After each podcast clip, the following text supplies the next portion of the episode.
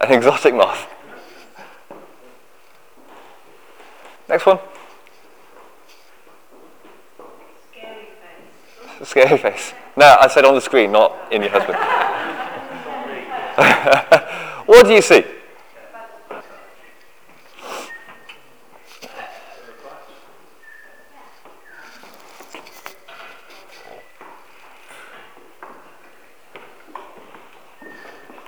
Next one. Asthma. um, so these pictures that you have been seeing, we'll come come to these in just a second. But um, the message today is, what do you see? What do you see? Um, I'd like a few volunteers just before I kick off to um, open up the Bibles um, in a couple of places.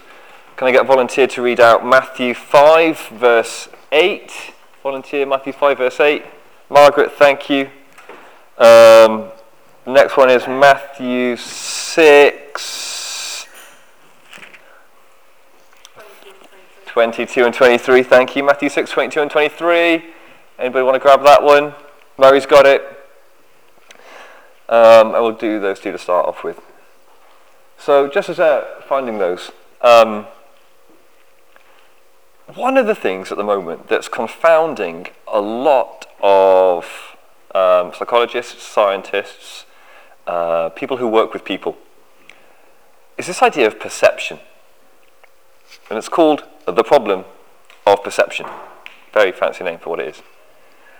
And the question is basically this How is it and why is it we see what we see?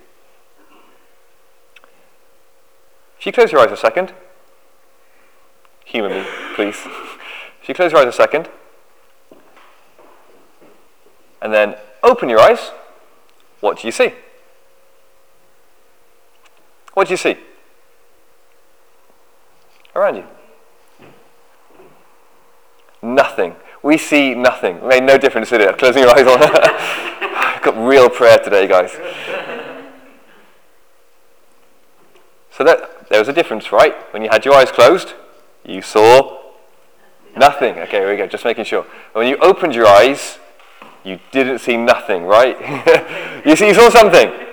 Now the question is what?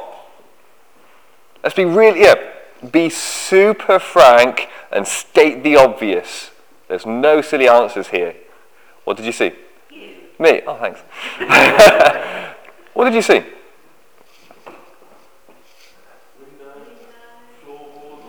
Pictures on the wall.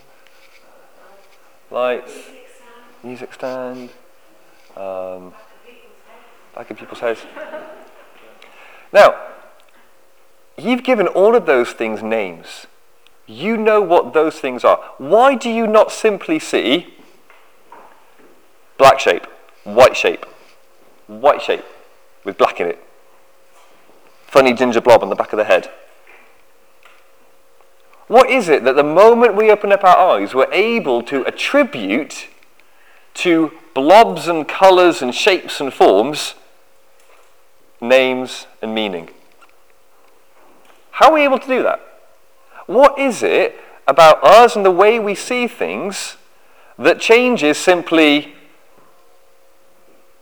a pinkish oval shape with a couple of black dots, a slightly darker pink thing in the middle as a face? Or a particular way that that works out, not just to a face, but to the face of someone who you love or who you know. Because essentially, when we look around, all we're seeing is colour, all we're seeing are shape and form. What is it that when we see things enables us to attribute names and meanings to things? And this is, this is the issue. Because why is it that you're focusing on the window, the, the light, and this? Why is it you're not focusing right into the corner of the room at the middle part of this door? Why is it you're not focusing on a particular nook and cranny of this part of the floorboard? What is it about the moment you open your eyes, you look at certain things without even thinking? You see without even perceiving. Why is it that as humanity, we're able to do this fairly well on a fairly consistent basis? We all see the same set of names and meanings in things. Because where has that come from? Where, what is it that's enabling us to see those things? And this is the problem of perception because there could be any number of ways that we can see shape and form and everything else, but we see it and attribute meaning. Essentially, what we see is more of a sign of what is already in our, inside of us. What we see and perceive is already more of a symbol about what we understand and the makeup of who we are and what's going on in here than what's actually going on out there. So, can I get the two verses that we're going to read out today? Can I get the Matthew 6 one first, please? Yes. Is that 20, Matthew 22? Yeah, 22 and 23. Your eye is a lamp that provides light for your body. When your eye is good, your whole body is filled with light. But when your eye is bad, your whole body is filled with darkness. And if the light you think you have is actually darkness, how deep that darkness is. Cool. And then the Matthew 5 verse, Margaret. Blessed are the pure in heart, for they will see God. Beautiful. So, what do you see? When you open your eyes, what do you see? There's a, um, a phrase um, about people who lose their sight later on in life. Um, not just because of like old age, but kind of they lose their sight because of maybe a, uh, a medical accident or um, something happens with their eyesight that they lose it. And there's a higher likelihood of getting depression from losing your sight than most other medical incidents or disease or illnesses that you might have. Because what you see matters. I mean, it sounds obvious, right? But what you see makes a difference. Because what you see has meaning. Which is why when people lose their vision, lose their sight, unknowingly or kind of unpreparedly, that's even a word, they start to become more depressed, more anxious, more isolated. And there was a phrase in a, in a paper that I read that I thought was beautiful. And it didn't sound like it sh- should have been in a PhD paper, but it said, blurry vision leads to a blurry brain. So blurry vision leads to a blurry brain. Not saying anything about Paul, but a blurry vision, if what we see is blurry, not clear, not defined, then we don't feel defined, clearly defined. Yeah? So, what we've picked up in those pictures, some of you might already see those. You know what those pictures are from? We see them on like various kind of like psychological thrillers. Yeah, you get a psychoanalyst who's like on some kind of chair, and there's other guys on like a divan kind of thing, and they're kind of you know what do you see, what do you feel, and this is part of something called the War- Rorschach test, and it was something developed in the 60s to um, basically ascertain people's levels of cognitive um, dissonance or ability, basically to work out not what you can see. Funnily enough, those pictures are meaningless. You knew that already, didn't you? You knew that. But these pictures aren't there to see if you're understanding about they're meaningless because the moment we see things, what do we do? We ascribe meaning to things. So these meaningless shapes become meaningful because of what is happening inside of us. So these psychoanalysts, Rorschach especially, was like, right, let's devise a set of, I think there's like between 12 and 20 official ink blots that they call them, that um, they showed people and they measured people's responses. You would have someone, there's like a whole set of algorithms and things that they do, depending upon your response to these ink blots. And there's like different measures of what they do and how they're done, because your response to the picture doesn't tell you anything about your eyesight. It tells you about your heart. It tells you about what's fe- what you're feeling on the inside. It tells you about what's happening on the inside. One of the key things that this would show up is trauma. Now, if you ask someone, how can an ink blot traumatize you? I don't know. It doesn't make sense. However, because we ascribe meaning to things on the outside as we perceive them, these can become triggers, keys that unlock trauma. There are things in your life that make no sense, but will trigger trauma. There are things that you go about your day that suddenly, as you're walking through your day, your hands start to clam up, you start to get dry lips, dry mouth, you suddenly become a lot more tense, and you don't really know why, but it's changing you for the worse. It's triggered something. You've become anxious, you've become worried, you've become nervous. Could be a room full of people. Could be a room full of no people. Could be your mother in law. Could be being late for something. Could be your bank balance. Things that by themselves are fairly ambiguous. But our response to them and the meaning we attribute to the things in our lives doesn't tell us about the thing that's happening in our lives, it tells us about what's happening in our hearts.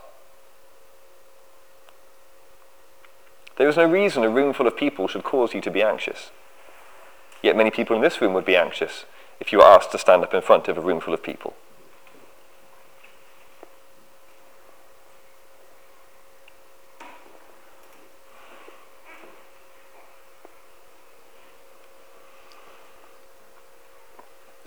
So the verse in Matthew five, uh, 6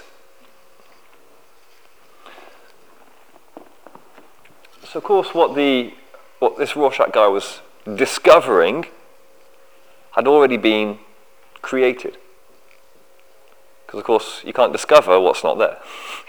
What he discovered was already created to be the case by God. And this is exactly what it says here. The eye is the lamp of the body. Now, think about this. Now, your science lessons tell you what? That you see things because what's entering into your eyes? Light. Yeah, different wavelengths and all this kind of stuff. Um, light bounces off a source of light, the sun, a light, hits the surface, certain waves bounce off the surface in a different way and enter into your eyes. Yeah? That's not scientific. Does your eye show out light? The answer is no. Unless you're Cyclops from X Men. Yeah? You do not your eyes are not a source of light, they receive light. So the moment someone says, well, Christianity is a rubbish science, isn't it? You're thinking, well, they're not wrong. You know, the, the, the eye does not have light coming out of it. Oh, you've disproved Christianity. Oh, better chuck it all in now. It's not there to tell you what's scientific. It's there to tell you about what's in the heart. Because the eye, although it receives light scientifically, it shows up what's in our hearts. It is the lamp of the body. It's the light source of what happens in our hearts. Which is why what you see out there can be neither here nor there.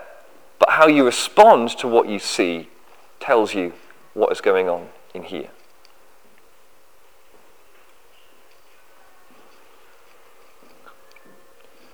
Let me give you an example.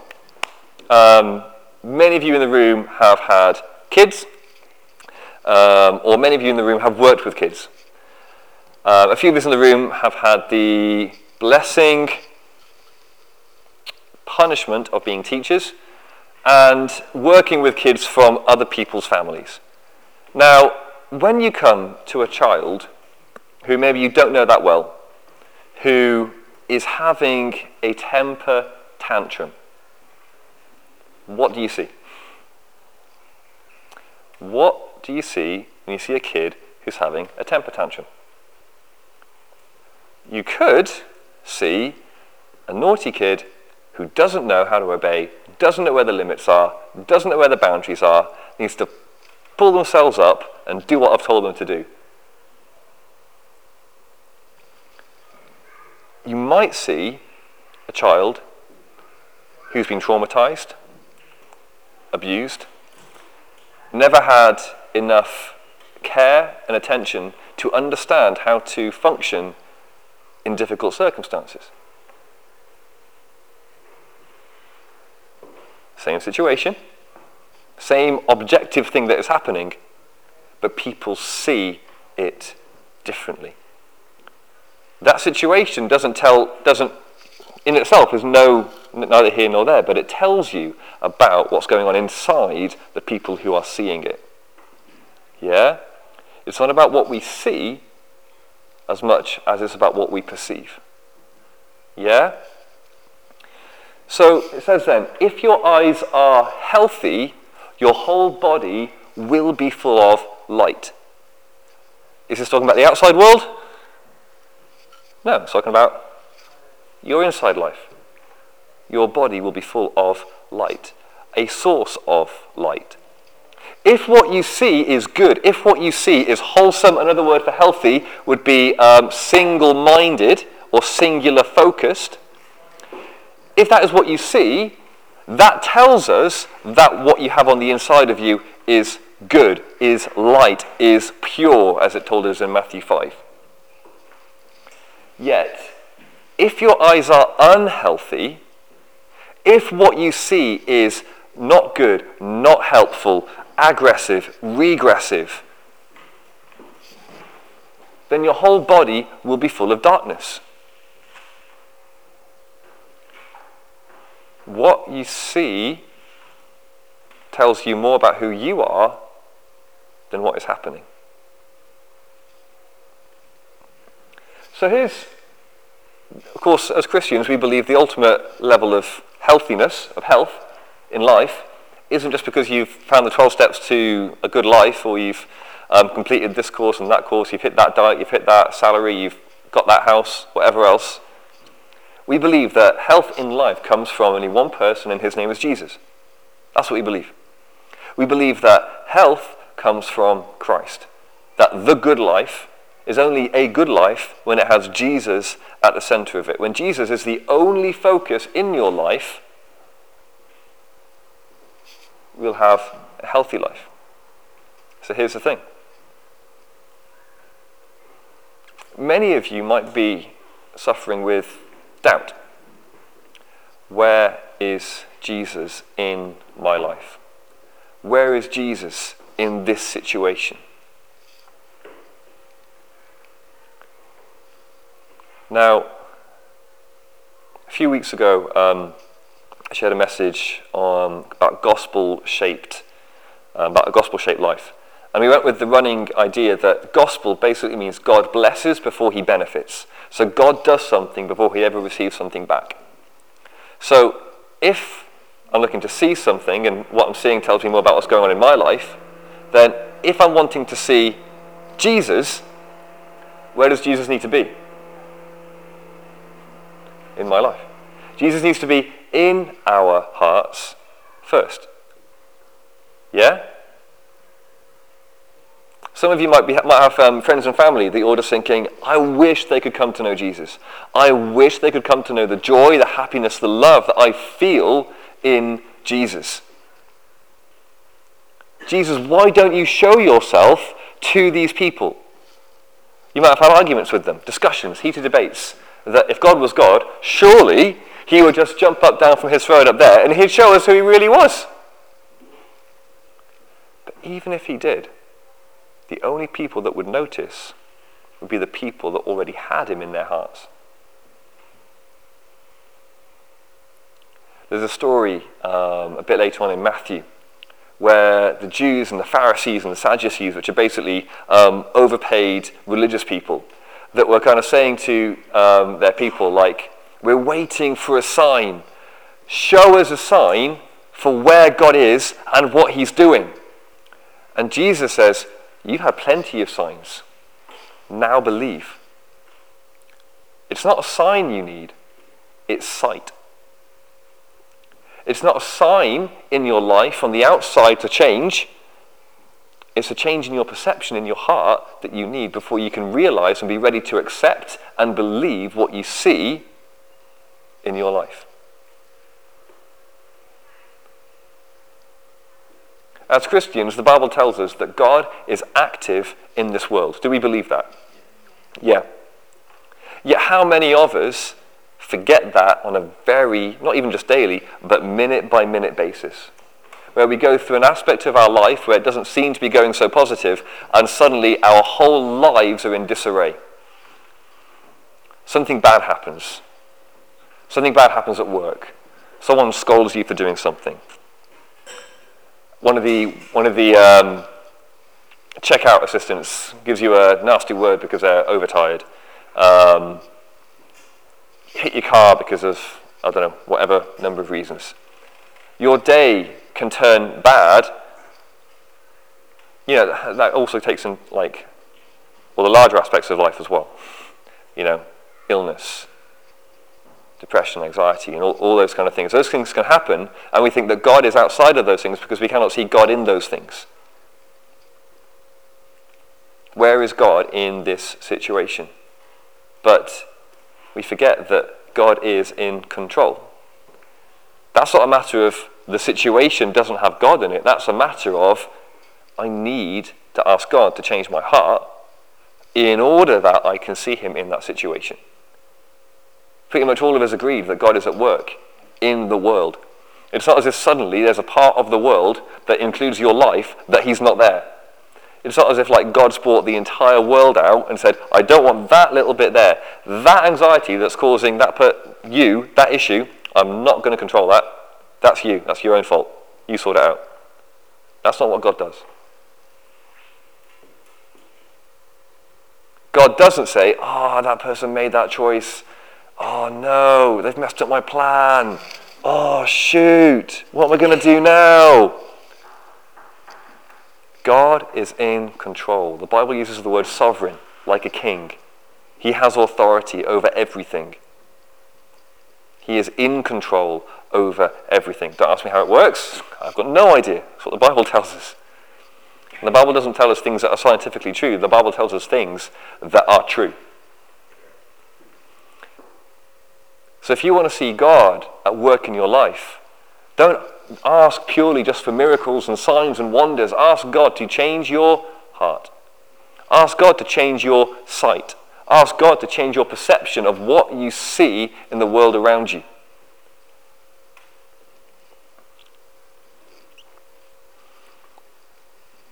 Um,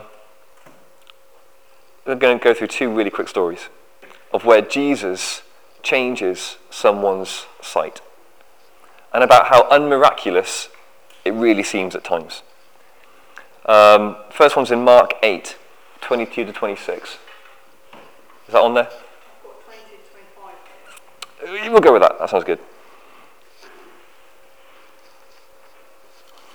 So, Mark 8. They, Jesus and his disciples, came to Bethsaida, and some people brought a blind man and begged Jesus to touch him. So he took the blind man by the hand and led him outside the village. So, Jesus at this point is known for his miracles. He is known as a supernatural healer, a teacher with clout, and he's now gone to a village, and people are saying, Right, Jesus can heal you, this person who is blind. So he goes up to Jesus, and now Jesus takes him out of the village. It's a very dramatic start to what could very well happen. And now at this point, he says, When he had spit on the man's eyes and put his hands on him. Now, what's just the thing about this one, very quickly? Jesus only ever did what he saw the Father doing. Yeah? Jesus only ever worked out of obedience and relationship with the Holy Spirit and God, right? Yeah? So he's gone to a village, and we know that God can he- uh, Jesus can heal just by a touch of his clothes, just by touch of being in his presence, just by a word, doesn't even have to touch him. Jesus can heal. But no, Jesus decides in this moment he's going to have a dramatic entrance. He's going to take this blind man out of the village, somewhere else, away from people, just Jesus, his disciples, and this blind man. And at this point, I think, what was God thinking? Because Jesus was there walking him out of the village, and Jesus only did what the Father was doing. What was that conversation like up in heaven at this moment? The Holy Spirit's talking to God, the angels are looking on at God, and, and God's thinking, and like the angels are like, What are you going to do now? You've taken the blind man out of the village. And then God's like, Let's make this one to remember. Let's make this one special. And the angels, are, oh, what's going to happen now? Fireworks, fire, brimstone, make the earthquake. What's going to happen? And then God says, spit on him. can you imagine? Can you imagine what they're going to? Like the angels, like, sorry, spit on him. Yep, that'll make it memorable. And then God then tells the Holy Spirit, and then it has to tell Jesus. Now, if you guys have been around Charismatic Church for a little while, and you know what ministry time looks like, you've got your hands on someone as you're about to pray over their lives, pray for a healing, a deliverance, a restoration. Jesus has taken this blind man out of the village. He's got his hands on his shoulder, and Jesus is just waiting there for the word from God to say what he's going to do next. And he hears the word, spit on him. I mean, that's weird, right? yeah? Let's not spiritualize this. This is weird. Yeah? It's like there's some kind of like spitting cult within inside the whole of like the Judeo kind of early kind of Roman Greek times. This is weird. It's not glamorous. It's not like beautiful and wonderful. I mean, can you imagine Jesus at this point? Here's where spit on him. And Jesus might be thinking, how much phlegm do I, I mean, do I, do I, what, do, what, do I, what do I do at this point? Like, kind of be more specific. I mean, but I can just imagine then, I don't know what the, can you imagine being the man in that situation? and you're there, you're blind, and all you feel is just do you wipe your eyes? I mean, it's Jesus. I mean, man does not live by bread alone, but every word from the mouth of God. I mean, does this count? Is this, is this food? Is my, what am I meant to do with this? Do I wash it off? It's almost, it's almost like, um, you know, you get this, like, you know, um, uh, believers or like the super fans of the Beatles that like kind of when they touched um, Ringo Starr from like the audience or something, they wouldn't wash their hands for weeks and days it's almost like, what, so what does this guy do? like, he's been found by Jesus. Like, do you, yeah, anyway. Um, and then Jesus says, Do you see anything? So Jesus has heard from God, working in the Spirit, that every single person in here has the same access to. And he spits on this man's face. And Jesus, who I'm really hoping at this point, is saying, I really hope this works, God. And he says, Do you see anything? And he, the blind man, looked up and said, I see people. Amazing! You see people. They look like trees. Now, don't know about you. You don't look like a tree. What this blind man sees isn't reality. What this blind man sees is meaning. What this blind man sees isn't Jesus, James, John, Peter. What this blind man sees is people like trees walking around. And when I say meaning,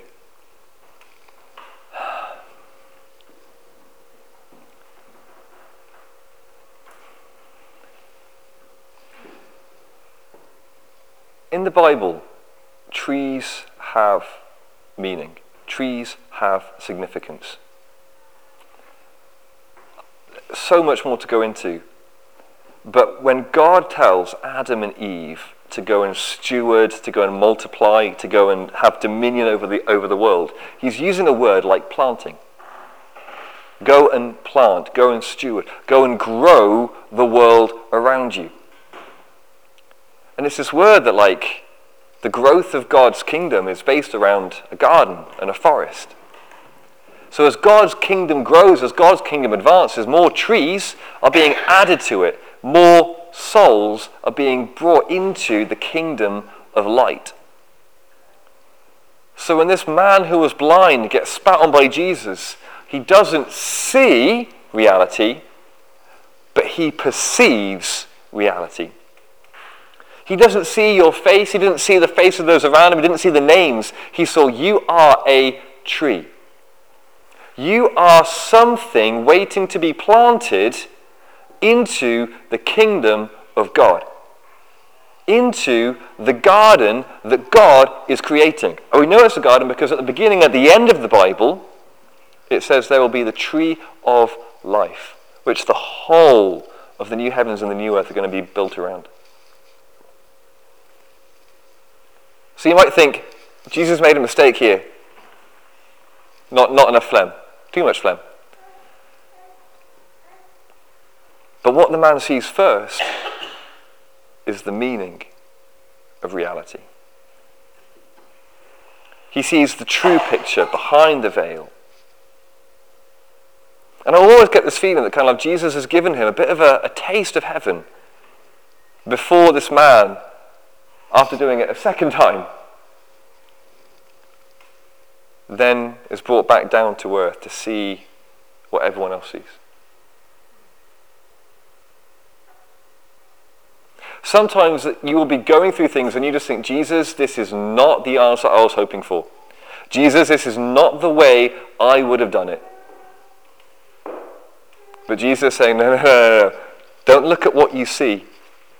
Perceive reality. Perceive what is there. I want to give you a taste of heaven before you come crashing down again to reality.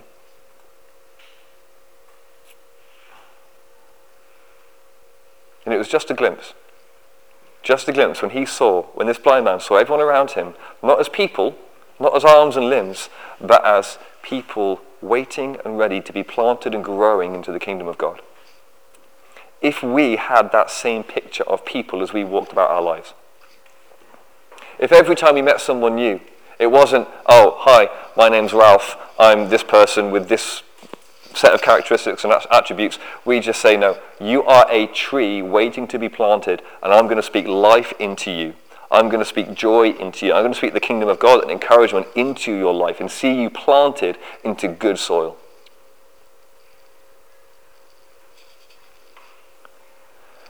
Now the next story is in John verse in John chapter 9.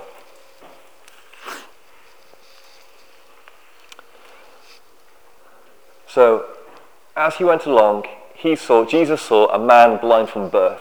His disciples asked him, Rabbi, who sinned, this man or his parents, that he was born blind? Neither this man nor his parents sinned, says Jesus.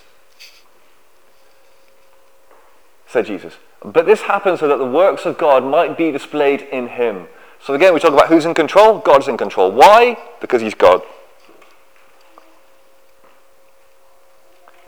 There have been rubbish things in your life that have happened, not because you sinned, not because someone else has sinned, not because there's been a decision out of control, not because there's been a misstep at some point, not because there's been a bad motivation, not because someone else has made a mess of your life, not because of trauma that you've received.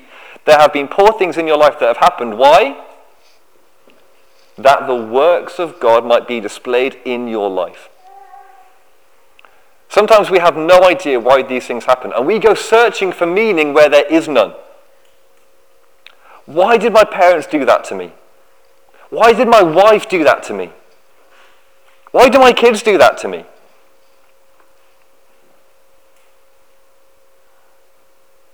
We get bitter because we're trying to find meaning in something that was never meant to have it. So God, Jesus is saying, no, no, no, don't think of it as a sin issue. This is about your perception of what is happening. Again, the trauma that happened the event that happened, the situation, the circumstance can be viewed in so many different ways. But Jesus is saying it's not a sin issue. There are those, but this one, this one is just for God's glory.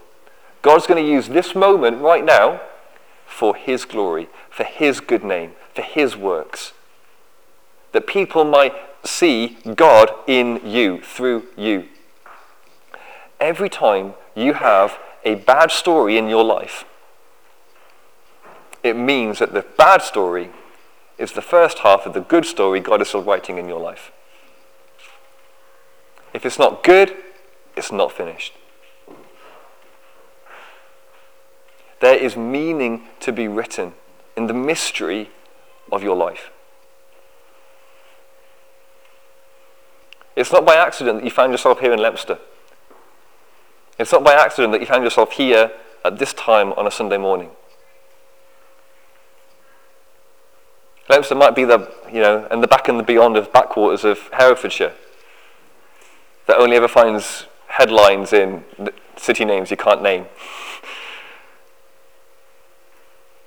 But God knows exactly why you're here. You might be retired. You didn't choose this place, God did. You might have moved for a job. God gave you that job. You might have thought you made a big mistake moving to Leominster. sure. But God's brought you here.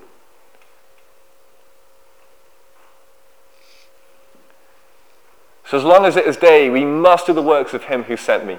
Night is coming when no one can work. While I am in the world, I am the light of the world. And by light of the world, he's talking about a source of light that people can see and perceive. After saying this, he spit on the ground. Made. This sounds familiar.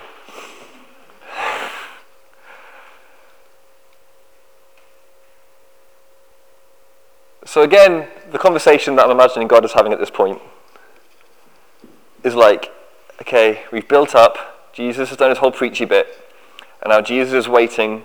I'm the light of the world. We're going to be doing some works, and now it's kind of like waiting on God. What do you want me to do? The angels and the Holy Spirit are like, God, what's going to happen now?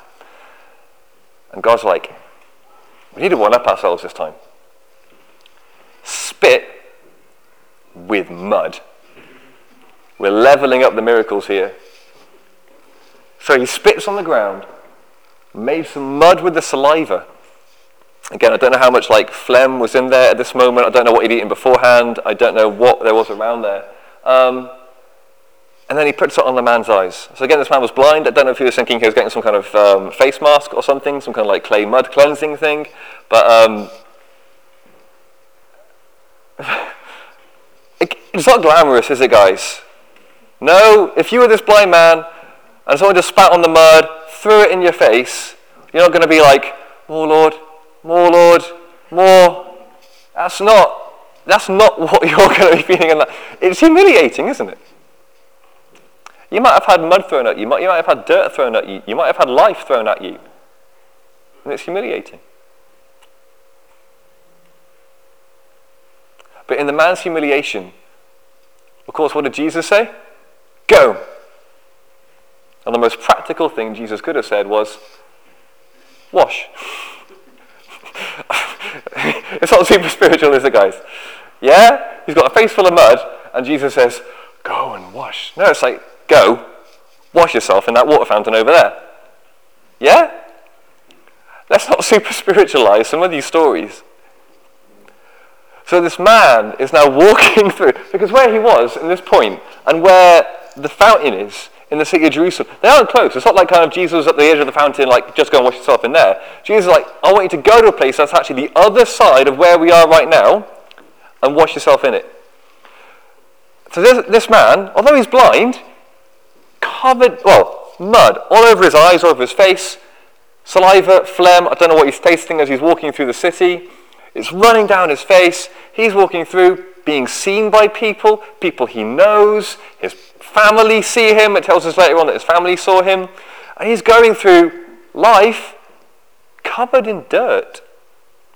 But dirt mixed with the blessing of Jesus.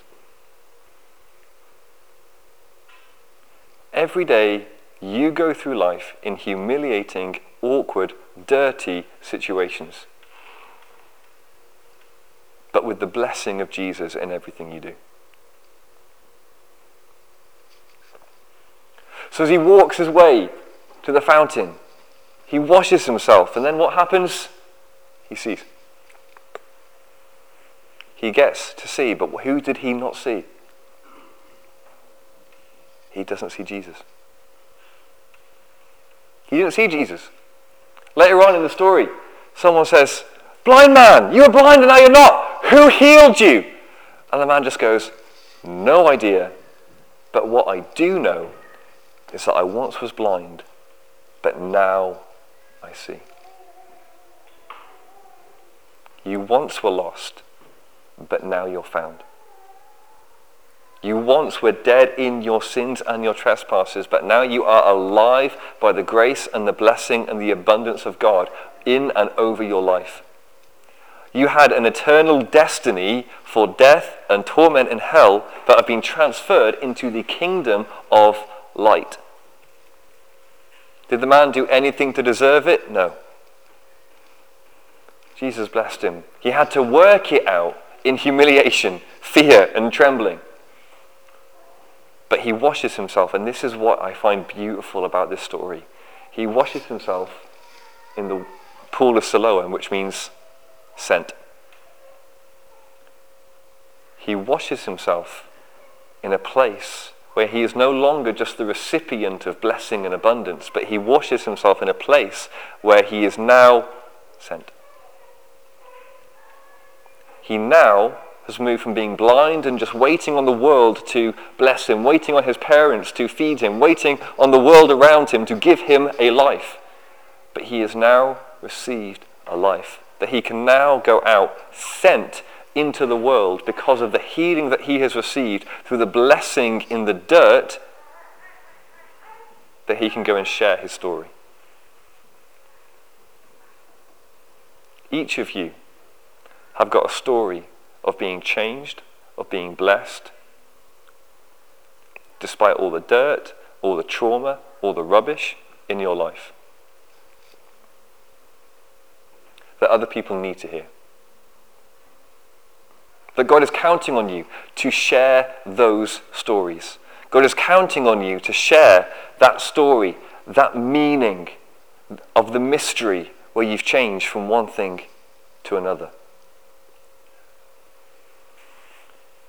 where your eternal destiny has been changed, where your heart has been changed, where once you were a grumpy, moody dad, and now you're a gentle, caring dad who gets only occasionally angry when things go wrong. Maybe you were anxious, shy, vulnerable, timid, nervous. But now, because of the change that Jesus has in you, you have confidence to stand on your own two feet, to start a conversation with someone who you don't know. Maybe you had no care in the world about anything in your life.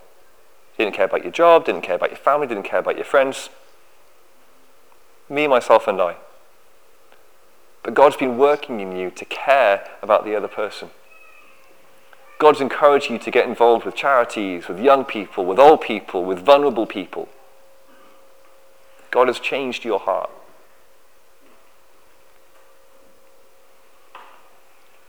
These miracles, although they're signs and they're wonders, in and of themselves, they don't tell you what Jesus is. What we need to do is have our hearts changed. What we need to do is ask God not for the miracle of what we see, but the miracle that we might perceive what He's got for us.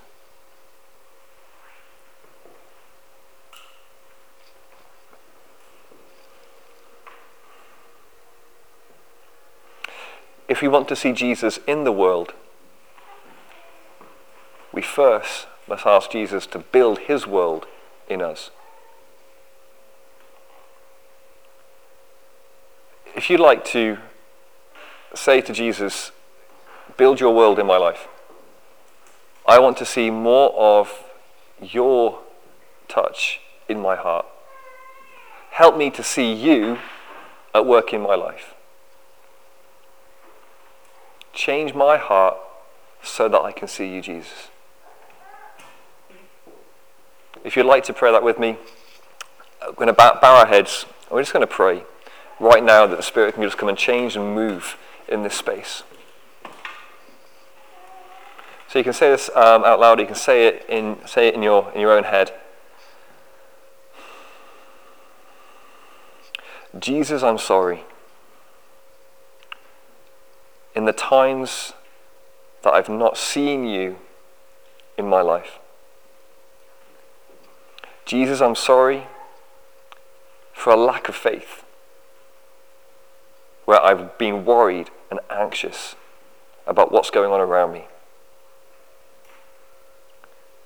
Jesus, I'm sorry for sinning and making mistakes, believing you are not there.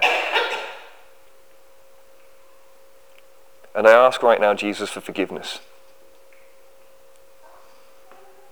Jesus, I ask you for a pure heart that I might see you clearly.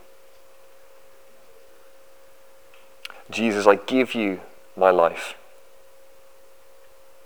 That every part of it is a space where you can build your kingdom. Where every space can be another tree planted in my life for your kingdom. Help me, Jesus, to share this story, my story, of you working in my life to the world around me. And thank you, Jesus, that no matter how many times I might say this prayer, you are always listening and involved, waiting to shower grace and love on me. Amen.